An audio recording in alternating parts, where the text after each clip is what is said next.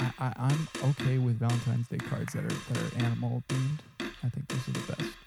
Intro. Intro. Good news. Water is wet. It's Random Acts of Kindness Week, and you are listening to a podcast. Hello, my name is Connor Kafirchin, and with me is the letter to my envelope, Matt Gady. Hello, Matt. Hello, hello. The question is, am I a good letter, maybe a Valentine's Day card, or am I like a jury summons or like a Dear John letter? Great questions. Unfortunately, this week, in the midst of midterms, Olivia is unable to join us for recording, but she'll always be our stamp, making us the U.S. Postal Service favorite podcast. Uh, uh, uh, the U.S. Postal Service favorite podcast? I mean, like, Yeah, i- is that a a stretch?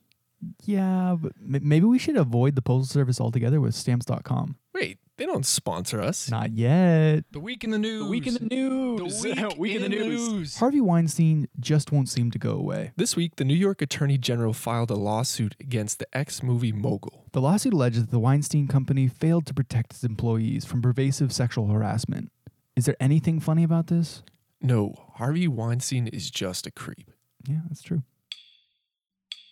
The Olympics have begun and the U.S. is off to a golden start. Currently, the U.S. has four gold, one silver, and two bronze medals. Of the gilded athletes, I think that one of them may be a kindred spirit to Connor. 17 year old Red Gerard was up in the wee hours of the morning on the day of his event.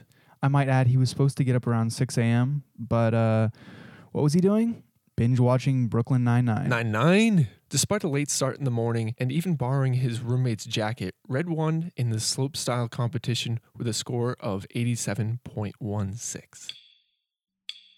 This week, the Trump administration released their budget recommendations. It's more of an aspirational budget. Economic projections used in the budget are pushing it. Most mainstream economists say that it's an overestimate of economic growth, balancing an otherwise unbalanceable budget. included an increase in military and domestic spending while also reducing safety nets like Medicaid. This is in no way the final version of fiscal 19 budget, but it's worth looking at for the administration's priorities. Look out for coming change. Good news. Good news. Happy Valentine's Day, everybody. Or anybody listening to this episode the day it came out, Right. Happy non Valentine's Day, some people. If you're like me, Valentine's Day isn't your thing, and I like to validate your feelings. However, my roommate and sister like to remind me that Valentine's Day is much more than sharing gooey emotions with significant others. It's about expressing love to the important people in your life. I'm not sure if my roommate listens to this podcast, so let me know when and if you ever hear this shout out. For good news, in addition to Valentine's Day this week, we are in the midst of Random Acts of Kindness Abbreviated as RAK, RAC. Week. That is beginning February 11th and concluding with National Random Acts of Kindness Day on February 17th. It is Random Acts of Kindness Week. The Random Acts of Kindness Foundation is behind this week of celebration, and on their website, randomactsofkindness.org. you can read the stories they're collecting throughout the week about the one person inspiring others to be a better human. We were supposed to do Random Acts of Kindness at this point, but recording so early, you know. Yeah. I almost. Uh, Ah, yeah. Connor, I think your hair looks amazing. I'm wearing a hat. They couldn't see that. The real good news is you can always do random acts of kindness. And if you do, let us know and we can give you a shout out on our show. nice rhyme. Adding two good news stories about people doing acts of kindness. More than just the random type. To start, Chelsea Haley, who worked for Teach for America, adopted a student who gave her trouble in class, as well as his one and a half year old brother. Jerome Robinson, whom Haley taught, was facing hard times. In an interview with CNN, Haley said, quote, It was just a combination of tragedy coupled with other social situations you face when you live in poverty. In her time teaching, Robinson was suspended and often sent to Haley's classroom because of the connection she developed with him. After being approached by Robinson and given his mother's blessing, Haley was granted full custody of Robinson in 2015. According to The Independent, since the adoption, Haley often posts about Robinson's good grades and said, I think the kid is serious about wanting a scholarship to college one day. In other acts of kindness, Trenton Lewis got a job when his daughter was born, but he didn't have a car. He walked to work. According to different sources, the walk was either 5 or 11 miles. The discrepancy is an issue in reporting, That hopefully we can resolve. but the good news is the same. learning that Lewis began walking to work before midnight in order to be on time for his 4 a.m. shift. which he was never late for. Lewis's UPS coworkers pooled their money to buy him a car. Thanks to his coworkers' support, Lewis now owns a 2006 Saturn Ion and saves over three hours of travel going to work in the morning. Moving on, here on Good News, A podcast? We want to make sure that our good news features more than just people doing good deeds and episodic events which only ripple so far in society. An exciting area of journalism we're hoping to incorporate more into our show is solutions journalism. Sojo. Sojo. According to The the Solutions Journalism Network's website solutions journalism, can be character driven but focuses in depth on a response to a problem and how the response works in meaningful detail. focuses on effectiveness, not just good intentions, presenting available evidence of results, Discusses the limitations of the approach. and seeks to provide insight that others can use. Here on Good News, A podcast? that's the type of journalism we want to share.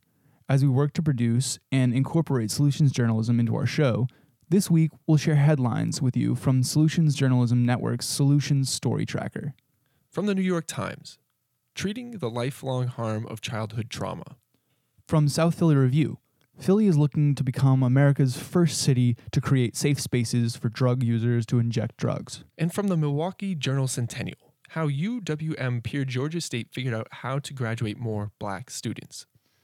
Please check out these and more Sojo stories throughout the Solutions Journalism Network's website, storytracker.solutionsjournalism.org. Feature. With Olivia away, unfortunately, we aren't able to provide you a full feature. If we did, it would have started something like this. Well, it's Valentine's Day. And what's ubiquitous with Valentine's Day? flowers, chocolate, candy, and love. That's right, greeting cards. And for your pleasure, Olivia and I went out onto the streets to ask a few questions about the hallmark of the holiday. good one. Thanks. And the feature would have focused on the greeting card industry. Which is a $7 billion industry. To contextualize how much money that is, Oprah is worth $2.8 billion and a cheeseburger at McDonald's costs $1. Therefore, the greeting card industry is worth two and a half Oprahs or 7 billion McDonald's cheeseburgers. That's not a great contextualization, Connor. Tomato, tomato. For better contextualization, the podcast industry is projected at 220 million according to Adweek in 2017. Think of all the podcasts you know. Imagine all their monetary worth and then multiply that by just over 31.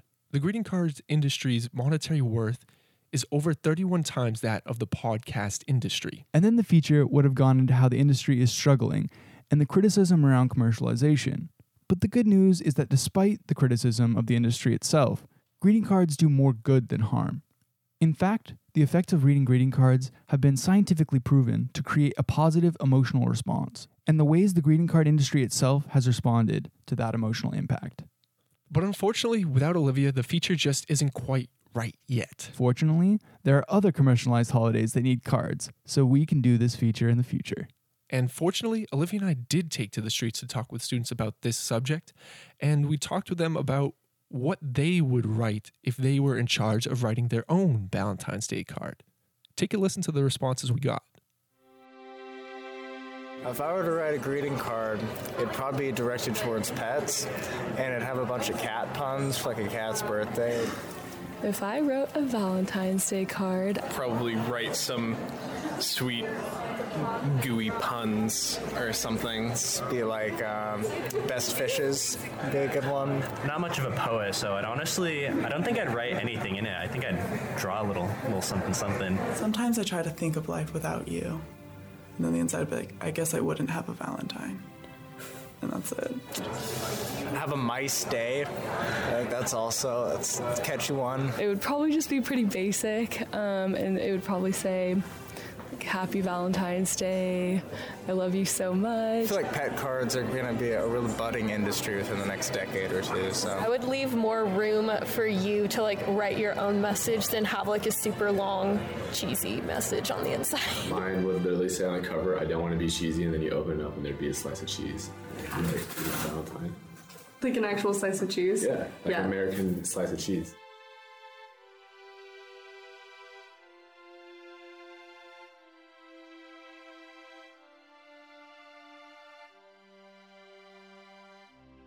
What's with all the cat card references?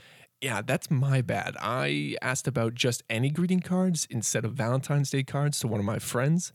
Uh, but you can't deny that pet greeting cards is a brilliant idea.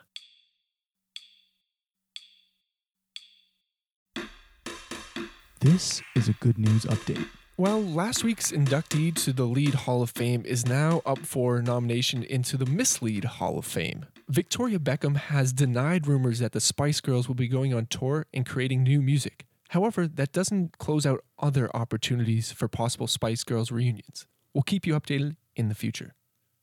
So, Connor, what's the progress on the mission statement and the email list? Mission statement's pretty slow moving right now. Classes are taking a priority, but it's still something that we're kind of working through slowly but surely. Maybe as spring break approaches, when we have some more time, I'll be able to dive into that a little bit more. As for the mailing list, we actually did reach five.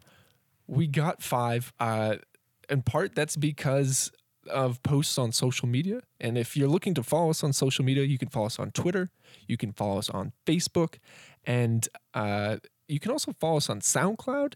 I don't know if that counts as a social media, but uh, you can definitely give us a follow there. There's comments, it counts. Yeah. So um, uh, for a more general plug, we you can uh, check out our website goodnewsapodcast.com always email us with those mission statements or and any other good news stories at good news at goodnewsapodcast.com review us on facebook review us on itunes all those good things And please tell your friends about us.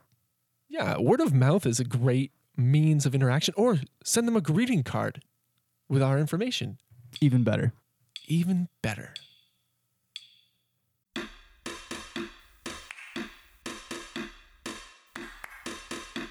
This has been good news.